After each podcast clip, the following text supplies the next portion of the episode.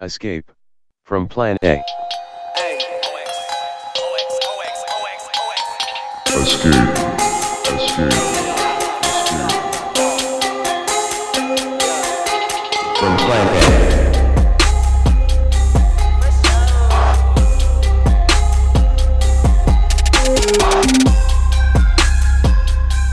Hey everyone, welcome to another episode of Escape from Plan A.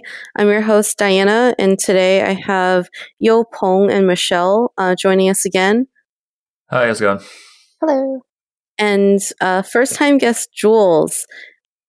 My name is Jules. I live just outside of DC. I work in allied health and been in that field for about 10 years. Um, I've also done some work in Haiti, primarily around public health, supplies, um, some direct care. Awesome.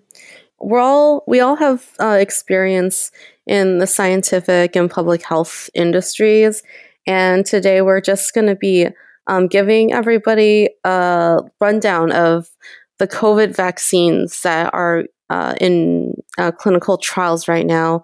Uh, all the different kinds of vaccines, you know, like what the clinical trials are and what's going on with them, and maybe uh, we'll move on to like kind of the social ramifications, kind of the deeper layers of how things are and why they are and what they'll mean for us and for the world probably in the next couple of years. Yeah, I was just gonna say, I think it's important to note, like we're recording this what November eighteenth. Um, so there's like a lot of news around uh, the Pfizer one and the Moderna one, both of which are said to have 95% efficacy, but also like COVID is raging in the US now. Like we're breaking old summer records for how bad COVID is right now. Um, so it's just, it's very much in the news at the moment. And then, yeah, I don't know if you wanted to, to, um, give just a brief intro because I think a lot of people don't, um, either know the different types of vaccines, why they're different, or, or, um, maybe we can start there. Yeah, I think, well, there's so much information out there, and there are actually a lot of vaccine candidates out there. But I think, you know, a lot of science reporting is pretty poor. So I don't think people have the greatest sense of, I guess, what the timeline of all of this has been, aside from basically press releases from these big companies. There are over 180 vaccine candidates in either preclinical um, studies or clinical trials. But what we're looking at mainly are the vaccine candidates that are in phase three, which means they are closest to being approved for usage in the general public. I think one thing a lot of people wonder is how we've gotten here so quickly. Um, I think that's important to talk about to both be wary of what it means when a clinical trial process has been sped up and where safety protocols are still being followed as they should be so that these vaccines are not just effective but also safe. I don't even know where to start sometimes because there's like so much information to go over and I don't want to just talk forever. but I, I think I think I think maybe like a good starting point is to explain how a vaccine works or how this vaccine is looking like it's going to work. Back in February, the um, coronavirus or the SARS CoV 2 spike protein was sequenced. And now this is a protein that's on the envelope of the virus, and it's how, when the virus enters your body, is able to enter your cell and start replicating. All of the phase three vaccines now are making use of this spike protein by either the vaccine itself is the spike protein or is introducing the spike protein into your body so that your body can start producing antibodies against this spike protein so that if you do get exposed to the actual virus, your body already has antibodies to have an immune response.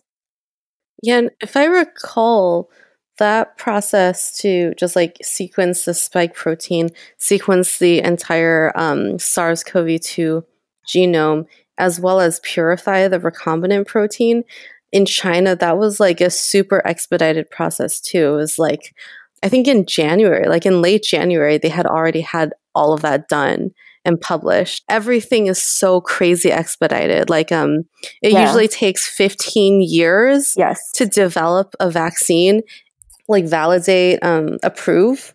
approve a vaccine, like all all the way from like development to um, FDA approval and like mass distribution. But like for this one, they're trying to get it out um, within like a year or so. Yeah, like you said, in you know, Chinese scientists had already sequenced the virus back in January and the spike protein by February. That whole process is basically accelerated by several years what other vaccine development would have needed all of this discovery process. In addition to that, a lot of vaccine development is limited by funding. Like everything in the messed up healthcare system, it all comes down to funding and money. And no drug company is going to want to develop a vaccine if they can't make a profit out of it. And so this is one case where we can see that if money isn't an object, there is a lot that can be accomplished in a much shorter period of time. Yeah, for sure. And I mean, I think also we should point out that like Chinese scientists did the world a huge favor by reporting and like doing all of the preliminary studies like so quickly because I think if it were up to Western countries to do this, they wouldn't have started until April. We weren't even barely recognizing it until April. Right. yeah. Do one of you want to go through the, the individual phases, or I mean, I can do it too. Oh yeah, yeah. Please go for it. Sure. So um, the phase one clinical trials is basically just initial safety. Like if you give it to um, healthy individuals, are you going to have super adverse side effects? And that's that's an important point to prove. Not only because well, you don't you don't want to make it worse than COVID, right? But that's also um, the reason it comes first is that actually, for the most part, most, not all, but most uh, negative side effects that come from a vaccine often come like very close to the time of injection versus like a year later. So that's phase one. Um, and that's usually not that many people. It's like a, a less like usually fewer than hundred individuals normally. It's often just like a couple dozen. Yeah, like it's very small amount. Yeah, yeah, and I mean they they often this is stupid, but they often like ask college students for like for like non like global pandemic ones. They'll ask college students like, "Hey, do you want fifty bucks for like a thing to to do a, a phase one clinical trial?" Like it's a very um, yeah small number, and they're just recruiting volunteers to try it out. And phase two is where the, efficacy starts to be tested. Um, a couple hundred participants, so not like broad scale, so that you know population wide differences aren't necessarily there yet. Um, and I think this one also takes a while. Each one usually takes a couple of years. So phase two is two years normally. And you're uh, looking at immunogenicity, so uh, the effects on the immune system. Also to determine the appropriate doses, the appropriate uh, vaccine regimens. Like, for instance, the two big ones that we're going to talk about today both require two shots. And then finally, phase three is the broad, like, I think these two have like 30,000 participants. Um, and so it's randomized. So some people will get the placebo, some people will get the actual one, and then you'll see how effective and safe it is. This is where the longer term adverse effects are really looked at because you have a large enough sample size. Um, usually lasts a year, um, sometimes even longer than that. It, it's overlapping in that the phase three and phase two will start before phase one in the case of COVID. But also uh, this is where some of the skepticism that that some of us have, uh, being people of color, I think comes into play. Because for I think both Moderna and uh, AstraZeneca, two of the big candidates, had to like really try hard to recruit minorities, and they like paused their studies because they didn't have enough minority participation, um, and so that's where they're really trying to, in theory, look for um, effects across different populations. Yeah, I think a lot of the vaccine candidates are having that issue. Um, in the end, they were able to recruit a pretty diverse participant pool um, based on the data that I've looked at. But I know, like, you know, right now there are still other phase three drugs in test right now. And I know here in Nashville, the Janssen vaccine has started recruiting. And I've noticed on Twitter the Kurdish professionals group in Nashville and one of the um, Tennessee Im- immigrant groups were hosting webinars with the Nashville um, health chair to explain trials, vaccine trials. So I, th- I, think they're still trying. Like I think every vaccine candidate um, trial has had to make an effort to recruit minority participants. Yeah, and then uh, Jules, I don't know if you wanted to add anything to that because I don't know is this is this common? I don't really follow a lot of FDA stuff outside of a global pandemic. like the, the difficulty finding uh, minority participants or just getting a, a like diverse enough pool, things like that. I mean, I can tell you from pretty much March onward, I've seen nothing but press releases from all the HBCUs, at least the ones I like actively follow, trying to get young participants. And that has a lot of historical concern from Tuskegee, obviously, but there's also been other cases of younger students, um, particularly in foster care systems, juvenile detention centers being used as test, test subjects. So there's going to be an inherent concern, especially in the black community. Like we have our suspicions against anything government mandated, government related, especially when it comes to medical situations. And it's not just, you know, vaccines, but that's an, a very obvious one, especially anything to do with viruses, bacteria. Did you say that HBCUs are um, putting these calls out? Yeah. I know Southern definitely is, Hampton involved in the process. They're actually putting out calls for test subjects, but I know they're involved with either administering them or manufacturing them or testing. I, am not clear on where they are. I'd have to go and find that release. Um, but it's they're in one of the pool of organizations that tend to follow. Is that is that a common thing for the HBCUs to be doing that, or is this um, unprecedented? No, I mean they're they've always been involved. Like that's what mm-hmm. is often under spoken about is that a lot of times when the U.S. government needs representation in think of any government agency from FBI, Department of Justice. You know they want to up their numbers for for anything really. They just they start with HBCUs often Howard is like the top recruited school for a lot of government positions because one, it's in Washington D.C. Um, and two, they have like a pipeline of people who've either worked for the federal government or want to be involved with any administration or with any government agency. So it just gives them a good, you know, they can open up a door and basically have, you know, a bunch of well-educated uh, black people who, you know, want to have a good career. But the idea of them being tested at this day and age is, it was interesting when I saw that come out. But then there was also this release, I want to say in November, where Trump was getting a lot of flack about, um, it was, it was before like all the protests and everything started. He was getting a lot of flack for, I can't remember what it was specifically. Um, but it was at, the, at something specific that knocked on his door essentially. And he greenlighted greenlit a bunch of funding for HBCUs, and then also created a pipeline for recruiting for FBI and CIA from the from like three or four specific HBCUs. Like they created like a, a backdoor to like basically train a bunch of people and bring them into these agencies. So it's going to be interesting going forward to see how that plays out. And, and that's not necessarily for the you know health public sector, but they are also funding a lot more medical and dental programs um, specifically Howard and Meharry too. So that's what that. In terms of like gathering people for clinical trials, do they usually go to HBCUs for trial participants? Or is that a new thing for COVID specifically? I mean, it's definitely been being done for COVID, but it's always been a thing, right? So, like Tuskegee is the Tuskegee experiment is the most known, right? That took place in Tuskegee, Alabama, at Tuskegee University. Um, the medical staff there, the head, not the head nurse, but the head nurse that was interacting with the people in that community was at from that university, and they also had a lot of the staff that crossed over from the university who were working at the federal government level. Um, there's like there's just a long history of staff at a lot of HBCUs are used as kind of like a front line to interacting with with the black community because a lot of like you'll see a lot of um, areas where there's black success usually relies on federal government underpinning. And you can look at like you know military bases federal outposts like you know actual buildings for administrations.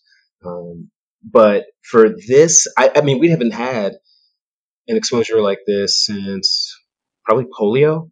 And at that point you know hbcus weren't like really they, they didn't really come back into like a really full popularity until I want to say like the 80s, 90s, right? That Bill Cosby wave of like make popular thing. Like they've always been around. Like they've been around since 1864, I think. Mm-hmm. Yeah. And you know the uh, Oberlin would always admit um, black students, but like they started getting founded after you after the um, Civil War, and ever since then, it's always been a place where there has been interaction with federal with the federal government, and then also opposition against it in certain areas because it's like a lot of these organizations are really funded with federal funds, you know, like most universities.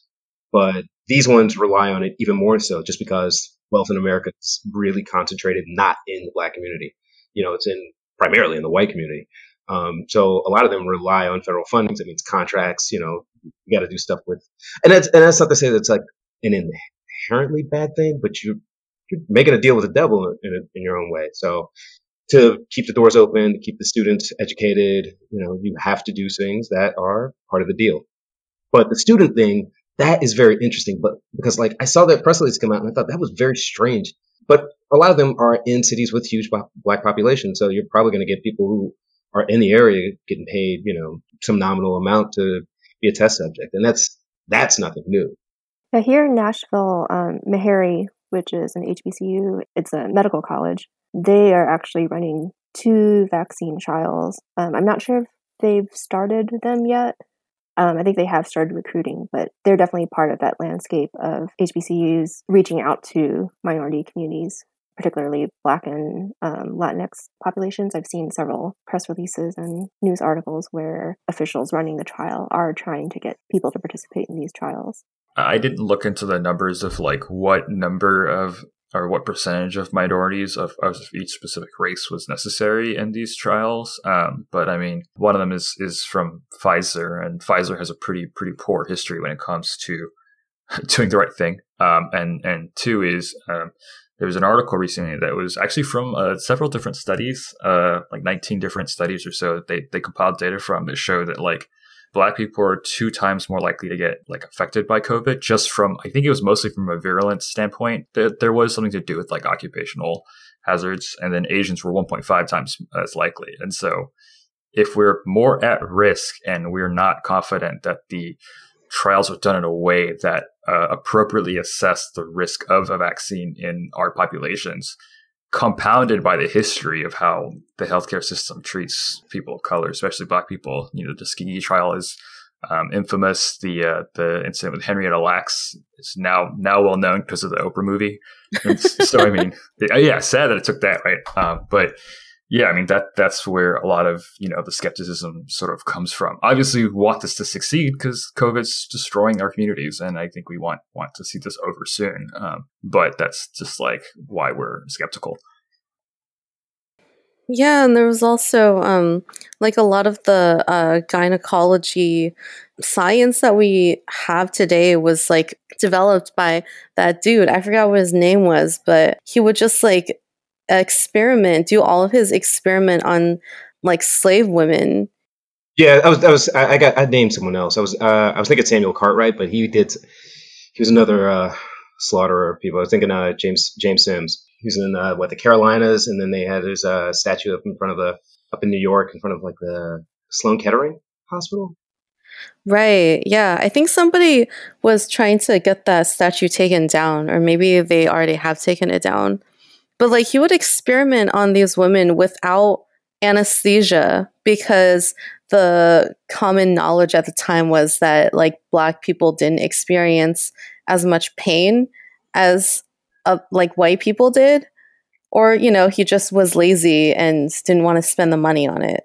That's actually still in some medical textbooks now. Wow. What? Yeah, yeah. I, I i that yeah. Wait that black people don't experience as much yeah. pain? Are you fucking kidding me? Yeah. Nah, stuff is it's baked into like most medical schools. It's like if you talk to so I have MDs in my family. Um, one who's much older who came in and didn't go into medical school here. They did like that baccalaureate program, and then one who went through medical school and doctorate program. And he was like, "Look, you'll get well trained, but you will have to deal with a mountain of shit. Um, there's just a lot of institutional disrespect and uh, of entire racialized people and of genders. Like, and it's baked in from a lot of stuff that was cooked up in like the, you know, 17, 16, 1800s to justify mistreatment. It's, it's pretty terrible like when medical schools in uh, America were, I mean, when there were just like more of them and they were trying to train more doctors, they didn't have enough cadavers. So these people would just rob graves and sell them to medical schools to be used as cadavers. And they would never take wealthy or middle class white graves, you know, because those people would actually like sue or like get the police involved. So they would go to black cemeteries and dig up those those people's graves because they were they didn't have the power to fight back. And the one time that they did it was it, because they did it was because it was so egregious that these grave diggers these grave robbers were just like digging in broad daylight and just leaving the coffins open and so like the black communities would actually would go and complain but only to say like please do this more respectfully they just didn't have any rights to like even keep their families bodies buried Horrifying, but not surprising. Yep, pretty much.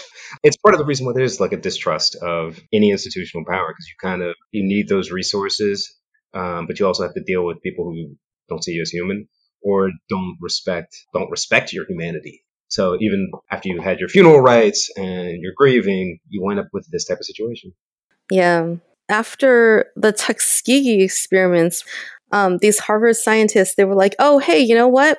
We're going to use the same infrastructure that we used to create the banana republics in Central America. And we're going to like shuttle like medical equipment, build hospitals in like Guatemala and we're going to do the syphilis experiments there. And like they did the exact same shit. Okay. So like they were working with the Guatemalan government, you know, in the government there, they were like more white passing, like European, they had more European genealogy and they were like basically colluding with the US government and the scientists to trick the indigenous populations into being uh, research exper- like experimental subjects. And i think that they had these scientists go into these individual communities which were mostly mestizo and they said oh you know we just like need you to like help us with these clinical trials but they were infecting them with syphilis and they were just doing what they were doing to like black patients in the US in the global south now. So I don't know. I just feel like the vaccines that are being developed, like I, I think we can like talk about this in more detail later, but I just feel like they're not for anybody except for like white people in the developed country, but a lot of the people that they're trying to recruit for the experiments and to test on are people of color or like, you know, people in the global south that are not really even going to benefit from the science, from the product. So it's just like resource and labor and like extraction of like your entire body for this colonial product that isn't even going to be available to you. Yeah. I know the experiments that you brought up in Guatemala, they were in the 40s and the Tuskegee experiment started in the 30s, but I'm, I'm not sure how many people know about Tuskegee and they but I think people think it, it was way long ago. But some of those experiments continued until the 70s. Yeah, some of those people are still alive. Yeah. Like the, you know, some people with congenital uh, Yeah. syphilis are still alive, like in their 50s and 60s. But, you know, that's that's not gone away.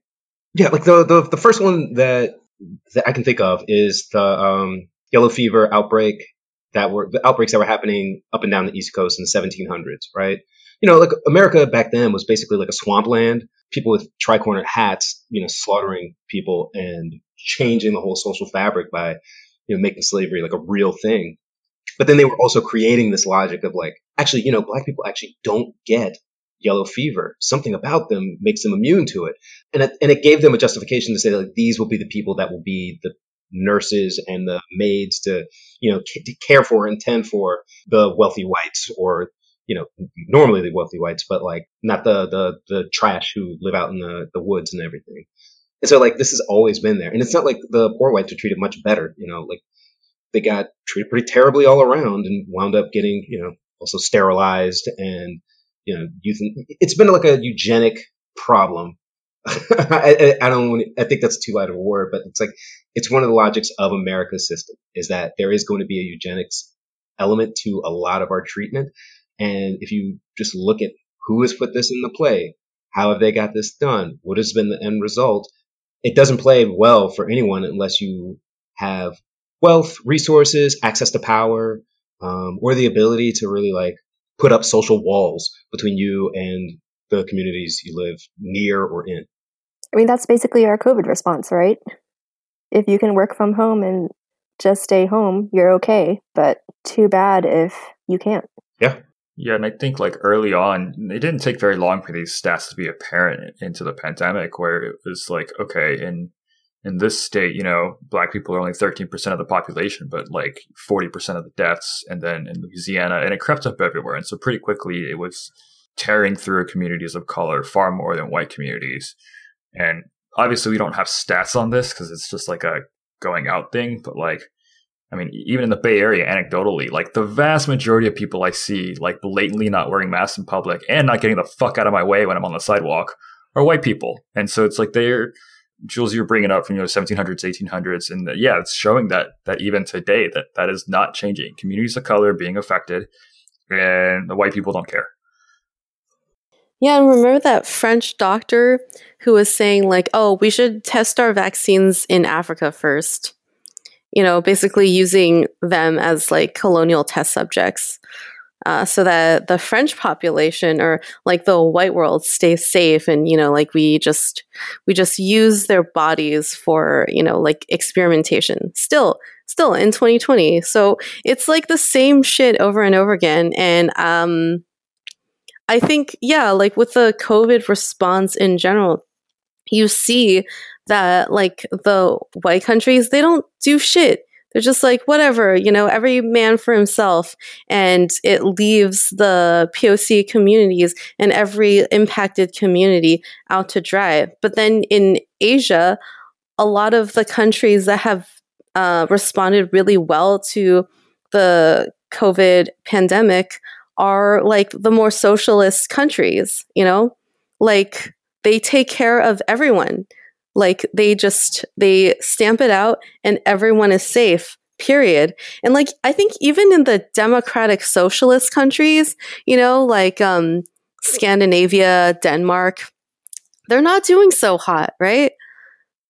The West has this um this psychological thing called this weird complex. It's like Western, educated, industri- industrialized, rich, democratic thing, where you're like every man is an island and every man can be his own king and it, it promotes this like weird individualism. And I'm going to use that word a lot, but like it describes it very well where truth doesn't matter. Facts don't matter. Your opinion only matters because that is the real truth. And we have a lot of language that backs up this whole thing. You know, like this, uh, you're finding your own truth, you're living your own truth. You're, and so like when you see empirical data that suggests that something might be effective, it doesn't matter because I'm my own person. That individualism has been socialized in America in a way that if you don't step out of it, you really don't. And, and, it's not just America; it's really the West and like a lot of places that get westernized start to get it, and the ones that pause on it recognize that there is like a social social need, you know, to having like a society that interacts and works together and not just has like transactional relationships of like you know dominance like master slave type of situations that are largely for exploitation and don't really do anything other than you know feed that individual like it, it, it creates individual narcissists that only get by and enjoy themselves on like that minor bit of power that they hold. And i think that I hate to say it, but I think that is the reason why a lot of people really want to get back to restaurants because it's not like restaurants make great food. I'm not going to insult people who work in the food industry. Great restaurants. I love a lot of them. But uh, if it comes to me, you know, coughing and wheezing to death in the hospital where I can't like say goodbye to my family versus like getting a wonderful open face sandwich, like. well, we're we're talking about white people who can't cook, so lack of spice. Part of it is like I don't want to cook. I don't want to have to do labor, and I think that's a lot of like the American backbone is like I don't want to have to work. I want someone else to do the work for me, and I want to be able to tell them to do the work for me. You know, like it, it, it's baked in to the point. I don't think I don't think one person can really do that. Can like really convince other people to do that. So I think they'd look for like the big my big worry is like a vaccine that's moved this fast. Like I'm not saying that it's going to be ineffective. I just don't know. Um, and I think that the the moving this fast and breaking stuff it might break black, brown, non-white people, and then they'll learn from that and then have something better for the next round. And so like that is my real concern about this like individual thing is like I don't have to worry about this because we have this disposable population and we can put it on them to be subjects of, you know, whatever it fucks up. And like I hear nightmare stories about weird stuff all the time when it comes to hospitals. Like I had a neighbor probably like 10 years ago, real nice old Puerto Rican lady and she went to the hospital because she had like a diabetic situation and she had to get a, she was getting a leg amputated and they amputated the wrong leg. What? Oh my god. Oh my god. Fucked her up because she was in a good position to do anything. She was not like 50, 60s, but like your double amputee, you're not moving around. And she got like a settlement from it, but like no amount of money is going to take that away from it. So I'm like, how do you live in a world where, and this is a nice hospital, nice neighborhood. That's the type of disposability that I'm, I, it sits in the back of my head. That's what, that's what it really does. Yeah. Actually, one of my one of my friends in college, she got food poisoning or something.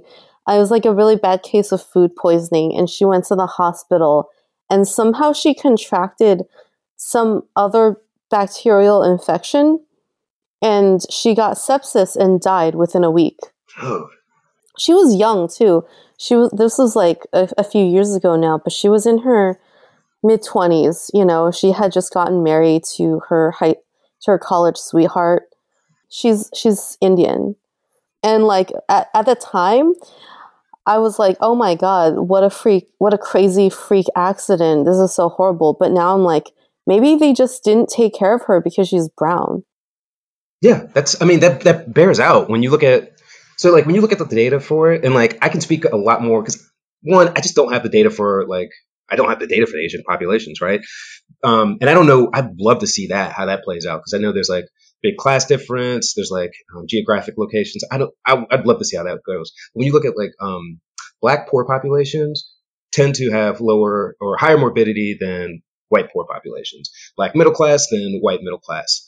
Black upper class than white upper class, right? But then you start to see like black middle class has lower morbidity or higher morbidity than white lower class, and black upper class tend to have their morbidity is about on par with like a high school person or a high school a, a white person who barely made it out of high school. So like that treatment, it- it's either um, we're poorly constructed or poorly treated. And I can't say that like, you know, lifestyle choices, you might get diabetes from eating poorly, but I've seen people get mistreated in the hospital. I've seen people, you know, come away not as, not as good as they should have been when going in for medical care. And I think that's something that, that's all throughout. Yeah, the only person that I know who has died from COVID was a black woman. And she went to the hospital with a cough. She went there like three times, and each time they told her to just like go home and take some Tylenol until it was too late. She was young too. She was like my age or younger. Yeah. Yeah. See, I, and so like I take stuff like this really seriously. Like I know some people who don't, and I think that might be like social immortality. You know, you think you're just gonna live forever and go skydiving afterwards. But like when I saw this thing was popping up, I got my mask in January, and I started buying provisions throughout the year just to like have enough that I will be okay for certain things. But I also live in like I have a weird situation where I have like a very white collar job, but I live in an area that's very blue collar. So like when I talk to my neighbors, a lot of them work, you know, FedEx, um, some are Uber, Lyft drivers, you know, all that type of stuff. Some work construction, and you know, the social discipline in my neighborhood, fantastic. Everybody has their mask on. Everybody's got the gloves on. When you go like two blocks away, you see people walking their dogs, like white people walking their dogs, no masks, hanging out on the por- patios and stuff. And I'm just like, God damn, what the hell is going on? And you know, my neighbor is very like blue collar, working class, black, brown, Asian, like it's a mix, right? And it's like I'm living in two different worlds at the same time. I remember like maybe a month ago, I was going to, I think I was like getting my license renewed, and that was like a whole mess. I was talking to one of the guys who was saying that at his grocery store, there were like, I think 15 people got COVID working there. And a lot of it was because a lot of people just were coming in without masks. Like not the people working there, but the actual like customers.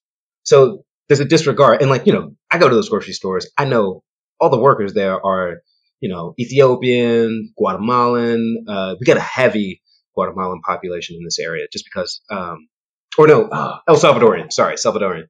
Um, just because like this just, I don't know why. Uh, probably because they came over during the war in the 80s and like this was the place where they were put. But there was like, there's a huge population around here. Um, and so like it, it's just, I, I live like in a universe within a universe, and I see people acting completely different. It, it, it, if there was an anthropologist who came down and looked at us, they would just think oh, we're living in like a Looney Tune environment. Yeah, when I was in college, I took a public health seminar, and my professor said that the US is a first world country superimposed on a third world country. Yeah. I want to say if you leave most metro areas, once you get I wouldn't say most most of the country because I wanted to be kind and say you know south of DC, but I can think of a lot of places where there's endemic poverty. Um, you know, there's outhouses in a lot of places. There's outhouses that haven't been fully filled in, and that's a big process because if you don't do that, then you wind up getting like um, hookworm coming around. And I've seen a lot of these places, and it's it is more racialized, and it is more. It, I mean, it's poverty basically, but poverty poverty becomes racialized too. I've been lucky enough that I lived in decent, decently developed areas within America, but I've also, like, I, I don't know, I've straddled a lot of fences where I've worked a lot of blue collar work. I've lived around a lot of blue collar people, you know, and, and that's not to say that these people are different, but their life is really different if you're like a bricklayer versus if you're a, a physician. You know, like I used to get on the metro and see all these MDs going up to Bethesda, and, and like they were, it was like a fashion plate where all of them went to outdress each other. I remember one yeah. dude I, uh, I normally hang out with. He was talking about how like COVID was great for him because he worked. He's one of these dudes from El Salvador. He's been here for like twenty years. He's got kids. You know, he's living in this area, and he, he lives here because it's expensive. He's not going to buy a place here, but they have great schools, right? So he works these two jobs, like six days a week. You know, 10, 15 hours a day. And he's like, COVID was great because it was like the first time I got a day off in like 10 years. Because, you know, six days a week for, you know, 52 weeks a year is just going to break you down. Um, but he was like, oh, my shoulder's feeling better. My back's feeling better. I don't know. There's, there, there's, there's some weird benefits of this whole thing, but I think long term, it's going to be something that's really going to stratify America even further and have like a more fixed it's going to create different classes of people based on your labor and then like how you come out of this. Because I bet you after the fact, people who got this disease are going to be considered those who had like a pre-existing condition. Like you were dumb, you were dumb enough or unlucky enough to get COVID, so uh, you don't get covered. And, and so it's going to be like a push for something's going to have to be done because you're going to have a lot of people who are going to be suffering from the after effects of this, you know, debilitating lung disease. And I think that's going to be exactly how the the vaccination plays out. You know, you know, we have three, four pretty good candidates right now, and you know, most of this is pending peer review, but let's say it, it, they they all get approved tomorrow. Or the, the Pfizer one, I think, is is an interesting case because the topic of freezer farms uh, came up, and you need to be able to store it at minus 80 C, which is cold as fuck. Okay, it's just like it's colder than dry ice. We'll we'll keep it. Um, dry ice is like minus 67, I think. Um, uh, the stratification of like class of race is going to matter a lot because if you need two shots for it, and so for the for the global population, you would need 16 billion doses total. Obviously, for the U.S., it'd be what 330 million times two, 600 million. Um, and so obviously, you can't produce that overnight. And when you do produce it, who gets it first? It sure as hell won't be the blue collar neighborhoods. It sure as hell won't be the poor areas. That some people, like, and I think Gavin Newsom, the, the governor of California, at least rightly said that the first population that should be vaccinated is the healthcare population, um, like the people who are in the hospitals, and that's that's true. But after that, what's going to happen? Like, are we all like, if there's one million doses that arrive in your city tomorrow, like, who's going to get that with the existing? And these are from private uh, companies, and even if they're not from private companies, you know, the U.S. government has a horrible track record of doing this equitably. Uh, and so, not only are these people going to get it, get the vaccine last, a lot of them because of their class status are doing jobs that leave them more exposed, uh, whether it be construction or anything that requires them to be out and about, like at the grocery stores, like your your um, grocery store, the people you were talking about earlier, Jules. Um, but also, I read into it uh, in the Nature paper that uh, the the Moderna vaccine and the Pfizer vaccine, because they're both mRNA based, the way they give you immunity is in like the lower respiratory system, and so what happens is the upper respiratory system doesn't actually have full immunity against the virus, and so you might still be a little bit contagious. And so what happens when the rich people go out get vaccinated? It works for them, but they're still contagious to the poor people who haven't yet got a chance to get it. Like that's gonna that's gonna worsen the inequality that we already have. Right, because they're going to go out thinking, oh, I have sterilizing immunity. Like, I'm fine. So they're going to be out and about even more than they already are. Yeah, it's. Man, if we were lucky, they'll just stay in their like palaces and not, just leave us alone. Because I think that's, I mean, that's mostly what we all really want. Um, I mean, at the, at the, beginning of it, there was all that. Like, I remember the beginning of it. There were stories of like all these people coming back from Italy for their fancy vacations, and they were coming back with coronavirus, right? And then, like a couple weeks into it, um, when New York was emptying out, all these people were going out to like their homes in the Hamptons and emptying out uh, all the grocery stores, buying like you know 50 bushels of carrots, and like the sheriffs are like, "Look, we should blow up our bridges and just keep these fucking people out of here." and then um, I started seeing like stories of like all that was being done on like these weird. Um, I don't know if you've been to Miami, but Miami's like the height of what America is. It's like you you go to Miami Gardens, Hialeah, and there's like working class, like poor people. You go like uh, two miles east, and like every mile, every block you get closer to the ocean, further east, the wealth goes up by like ten grand, right? And so by the time you make it out there to Miami Beach, you have like these little islands of super rich communities, and these are like literally like islands in the beach, um, in the bay that'll just like have like I think Fisher Island was one where they were flying in doctors from University of Miami to get their own private tests. And this was back when like tests were barely making it out into the public. And so these people were just soaking it up. I don't know. It, it's like they, they want to just be able to have all this to be able to prove what, that they don't need to share it. And this is something for public health. Like you're going to get it or you're not. It's not like knowing doesn't prevent you from getting it. Right now, the CDC has been working on a distribution and allocation plan. And so there are committees that I'm not sure if they have like a final protocol yet, but it it's like one of the things that the CDC has been working on um, over the last couple months is deciding who gets the vaccine first. And it is going to be healthcare workers first as far as the vaccine that's available first. The promising thing is that we do have so many candidates already in phase three. The Pfizer and Moderna vaccines. It's promising news that we've received in the last couple weeks about their efficacy. There are challenges to their distribution. The hope is that healthcare workers will get it first, essential workers will be somewhere next in line for that. I think that there's going to have to be a multi vaccine solution to this because, like we mentioned, for the whole world, there's going to be 16 billion doses needed if it's a two shot um, process. And most of the vaccine candidates in phase three are two shot.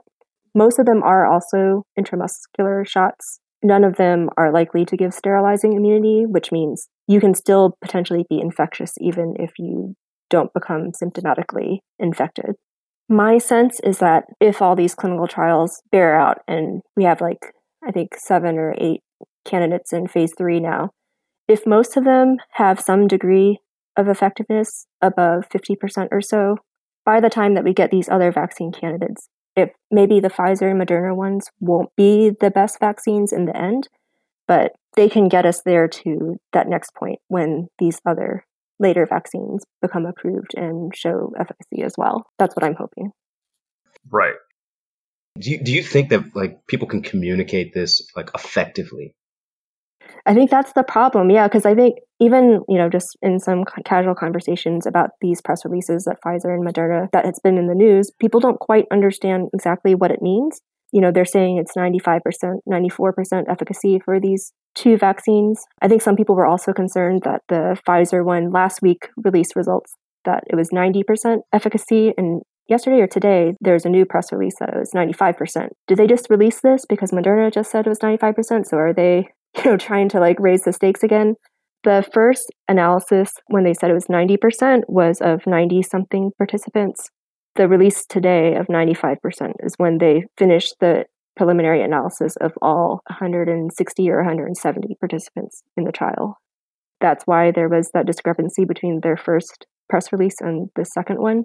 But yeah, I think, like I mentioned earlier, science reporting is not very effective in communicating how things work. But all these vaccine candidates, they have different ways of delivering the spike protein into your body, but they're all trying to get to the same result in the end, which is the SARS CoV 2 spike protein so that your immune system will respond to it and produce antibodies. I think that's what's promising to me about these different vaccine candidates. They are all trying to do the same thing. Pfizer and Moderna may have the earliest results, but it seems to me that these other vaccine candidates have a good chance of having a good result too if they're trying to do the same thing and effective at it. And Michelle, do you want to briefly define what the 95% number means? Because I mean, the FDA also early on released a statement saying, look, if it's even above 50% effective, we'll do it. Um, and so, like, Right. how, how promising is 95%? I think it'd be useful to define that. Yeah, efficacy, it's a calculation where you're looking at the difference between your unvaccinated population and your vaccinated population. Pretty simple calculation. The Moderna one the other day, I think they said there was 95 patients. I'm going to backtrack a little bit because I think some people were confused reading this too. So, Moderna's trial had over 30,000 participants, and of those 30,000 participants, so far they've had 95 of those participants develop COVID. They did an analysis of those 95 participants, and they found that 90 of them were in the arm that reserved, uh, received placebo, and five were in the arm that received the vaccine candidate. To calculate efficacy, you're going to look at the difference between those two populations. So it's 90 divided by 95 minus 5 divided by 95. That's unvaccinated minus vaccinated. And you take that figure and divide it by 90 over 95, which is unvaccinated again. And that's where they came up with that. It's 94.4444%, which is rounded up to 95%. And so that's what those numbers mean. Something to keep in mind is once it actually does, assuming that it gets approved and gets used in the general population, vaccine effectiveness is likely going to be lower than that because that's where you look in how things are actually rolled out in the general population and in the distribution. We've mentioned that the Moderna and Pfizer vaccines require super cold storage. If during the transport any of these vaccines um, are not transported at their ideal temperature, the RNA might not be as stable and maybe the vaccine that someone receives will not be as effective. But even then, a 90 to 95% efficacy is promising for pretty good effectiveness once it's rolled out in the general population. Yeah, and what's heartening is the, the Moderna one, for some reason, is stable at 4 Cs. That's just like regular fridge temperature for up to 30 days. Um, Pfizer's is the one that has to be at negative 80 the whole time. I'm guessing it has to do, I didn't look into it, but it guessing it has to do with the formulation of how the mRNA itself is stored. Because, I mean, RNA, so DNA to RNA to protein, right? Uh, RNA is like the, the recipe of DNA's cookbook. RNA is super unstable. There's like trace amounts of the enzyme that, that chews it up is like everywhere. It's really hard to keep it stable. Uh, but I'm guessing they have some sort of packaging because the formulation itself is like a proprietary thing. They have probably some way of keeping that uh, stable. Either it's binding to something that's hard to chew up or, or something. So I mean that that one is a little bit more promising. But yeah, the negative eighty thing would be. Yeah, transportation. That's that's really difficult. You could ship it on dry ice, but because dry ice is not quite at minus eighty, you can only like open the box like twice a day or something. And they're they're only selling it in um, I think it's something like 475 or something doses fit in a box. So you can only order that quantity. You know, this is goes back to that multi-vaccine approach where I think really big institutions, big hospitals and big cities that are going to need to distribute very large amounts of vaccine, they may be the ones that get the Pfizer vaccine because one, they can afford it, and two, they have that number of healthcare workers that they need to vaccinate. Whereas the Moderna one might go to smaller towns because it has a little more flexibility in its cold chain transport. I don't think it's like a complete barrier. It's definitely a challenge, but I think this is part of what hopefully like, you know, our CDC workers have been working on is this distribution plan and how it's going to work out. Yeah, the, the last bit of optimism I'll add here um, is that there's been some questions around like, well, mRNA vaccines have are, are basically unproven. There's not been a large scale disease that's been um, wiped out or been significantly affected by mRNA vaccines because they're they're pretty new. mRNA is messenger RNA, and that's that's true. It hasn't been affected yet. However, a lot of these other methods, so whether it's an inactivated virus or it's like the spike protein produced itself, I mean, they have to be produced via uh, living cells, and so that's how some of these like antibodies are produced. It's a really slow process, and like cell culture sucks. It's very variable. Um, it's very expensive. It's hard to scale up. The mRNA vaccines can be made entirely in vitro, which means outside of a living cell. You can just have them um, in what we call IVTT reactions is, is one way of doing it, uh, or just chemical synthesis. IVTT is just like in vitro transcription and translation. So turning the DNA into the RNA into the protein. Um, in this case, you're just going to stop at the RNA. Um, so like you can scale that up way more easily than you could if it was just like protein production. And I mean, that that scale up itself, like this is where like I hate to say anything good about Pfizer, but uh, because they, because they are a large company, because they've like created tons of shit before, they have infrastructure that can scale up more easily. Um, but for a company like Moderna, they have to partner with this other I forget who is their contractor to help scale up. And like I'm not going to tell you where I work, but I work in a biotech company that involves trying to scale like small scale things up to, to large scale industrial scales just from a building the actual engineered bacteria and b just producing the product. Oh it's a challenge. It's super super difficult. And so yeah like if we cannot roll it out in a large enough dose at first no matter which one wins if let's say there's only one wins that's going to be a challenge for all the reasons that all of you just mentioned. Um, and also just like freaking compliance. Like like we were saying, hopefully everyone would do what Jules is saying. Like all you rich people just stay the fuck at home and you're like nice villas and stay stay away from the rest of us. Uh, but unfortunately, that's probably not going to happen. I don't even think they need to stay at home per se, but like practice that discipline. Like that's the one thing. Um, so I talked to some of my family in Haiti, and like there's a lot of problems in that country. One of the strengths is that um, there's centralization of some power, but what you see is like everyone has a mask you know, when there were like protests going on a couple months back, you had people setting fires but wearing a mask. Very like they understand that there's like a benefit to having community health, and it also was reflected from a lot of the practice because um, you know they had a cholera outbreak not five years ago. They had that earthquake where a lot of people had to have like a sense of community and unity. What ten years ago? I don't think we have that here. What we do, it's very superficial.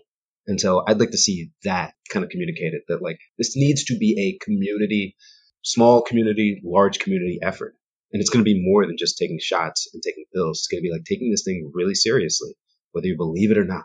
Yeah, because like we said, it's going to take some time to roll out this vaccine. Not everyone's going to be able to get it first. People can't treat it as a magic bullet or like the end point. There are a lot of steps to take place before before then. And I think even like the viewing of this vaccine development as a race is very American because these vac- vaccines are all trying to do the same thing. We know it's difficult to produce so many dosages and distributing it to everyone who needs it. So, if there are multiple companies and multiple producers who can reach that same endpoint, that's better for everybody. That's actually something the world is doing on a world level since it's a global pandemic, but the US is not participating in. It's a program called COVAX. The world recognizes that if you eradicate COVID in your country, that's not going to help if you have global travel and someone brings it back from another country where they were not able to get the vaccine. So it's better for everybody if we can distribute an effective vaccine to as many people as possible. And so this COVAX pro- program is one where countries with fewer resources can buy into this cooperative, basically, you know, it, it can be pretty risky to invest in a vaccine that might not work. So every country that buys into this program is going to be allocated a certain percentage of whatever vaccine it is that does end up working and that, that is taking part in this program. The US is one of the only like major players in the world that's not taking part. Diana and I were talking about how it's really strange that these really new vaccine technologies are the ones being advanced in the West. And it really makes us wonder, like, why? It may be, you know, these scientists are just trying to advance this new technology instead of thinking about what will work best. On the other hand, these RNA vaccines can be produced much more quickly. So maybe that was their rationale I think there's case to wonder is that really why, or is there some other motive? I mean, from what I know, being in research a really long time, I feel like it's one of those situations where it's like kind of seen as a win win, but it's mostly because the guy who is running that lab wants to make a lot of money off of it. Yeah. It's an issue the way that biotech is structured too. There a lot of research, a lot, a lot, lot of money goes into all of these drugs, into like every like new drug or like new vaccine development. I don't think vaccines are even really profitable. So like most companies don't focus on them as at all. You know, it's only like the big companies or new startups like Pfizer's huge and Moderna's like a new guy, um, new player who would even be doing this work. And because so many drugs fail, like for whatever reason, like there's a lot of loss. And that has to be recuperated primarily by superstar drugs. So, like, you know, that erectile dysfunction one? Blue blue pill. Yeah. what was that called again? I can't remember. Stamfil. It's in my head. I, I can't. I can't spit it out. But yeah, I know that that's one of those things where Viagra. That was it. Viagra, Oh, right. that's it. And Yeah. it started off as like Yeah. a blood pressure medication, but they showed that it like got you to uh, tumescence. right. What they found in the clinical trials was that um, the men who took them, they said it wasn't effective, but they wouldn't send the pills back and they wouldn't say why. and then eventually people found out why and they were like, oh my God. So that became like a block, it's a blockbuster, right? So, like, the profits that they get from that blockbuster will be used to fund all of these other drug developments um, that have like you know a 90 90% chance of failing that's just how like companies are set up so it's like if there's an opportunity to get one of these blockbuster drugs or vaccines or whatever you know just like some product that can be sold to a lot of people uh hopefully long term you know like statins are another one prozac they will go for that because that is how their company stays alive and profits, you know, profits their shareholders and grows. Those are like lifestyle drugs, right? Like those are Oh yeah, uh-huh. You have to get these pills to pump you up rather than like not eating a bunch of red meat and you know chain smoking or you know like that's ooh. Yeah. The mental health drugs, people really like to make those because they are chronic. You know, they are for a chronic condition that a lot of middle class people and above have so they can afford them. The DSM 5, the giant manual that um, is like the Bible for psychologists, that's like 70% funded by pharma companies. That's kind of the reason why like antidepressants are being pushed as the new normal. I think it's like that's my suspicion, you know, and it's like it's partly quote unquote like public health benefit, but I think it's mostly about profit. There's a term that is that really describes like the sense of ennui from having too much comfort where instead of you doing something that's very productive and fruitful for like your own growth as a person that leads to bigger things like you know let's say you learn how you learn a new language you're able to go to a new land you're able to new, meet new people form deeper friendships with you know different cultures right? That's something that's very good as opposed to you just had a, a very filling meal or you had a massage like these disposable things. And if your life is full of all of these like comfortable disposable things you aren't building a deeper fuller life. And so you wind up having i hate to say like a more vapid existence but it, it can lead to that sort of existence. And so like these drugs fill you in when you think that all these things or minor experiences should fill you in.